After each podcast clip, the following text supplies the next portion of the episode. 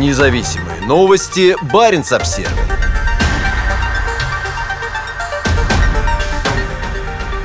Путин объявил частичную военную мобилизацию. «Мы действительно воюем с коллективным Западом», добавил министр обороны Сергей Шойгу после выступления Путина в среду утром.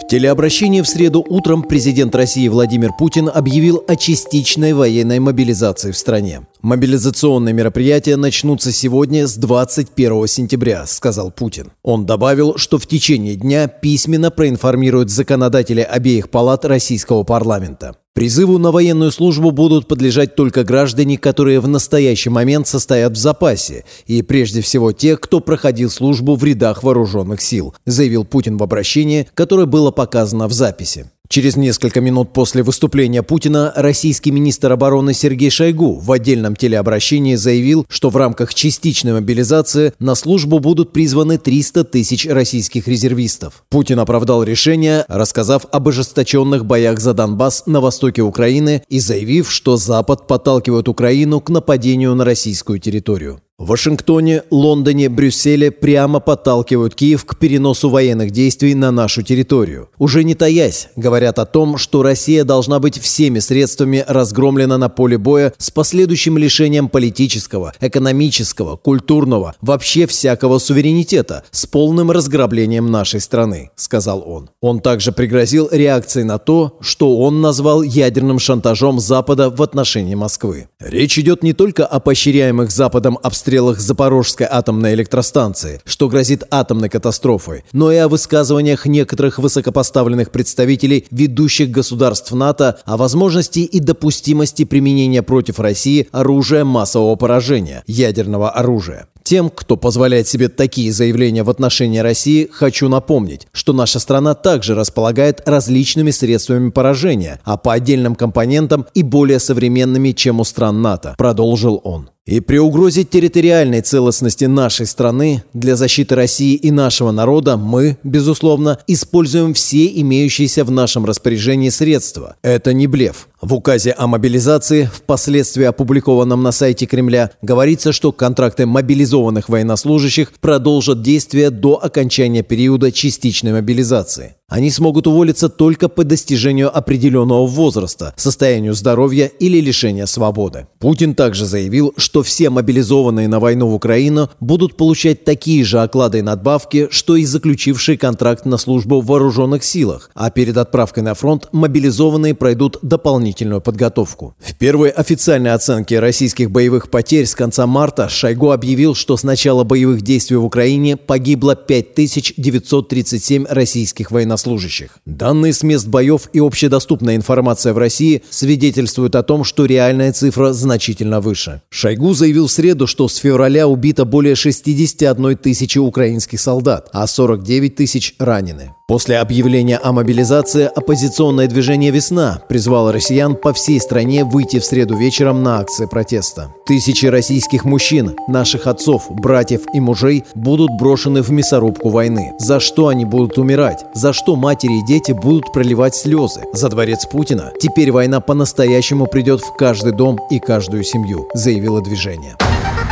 Независимые новости. Barents Observer.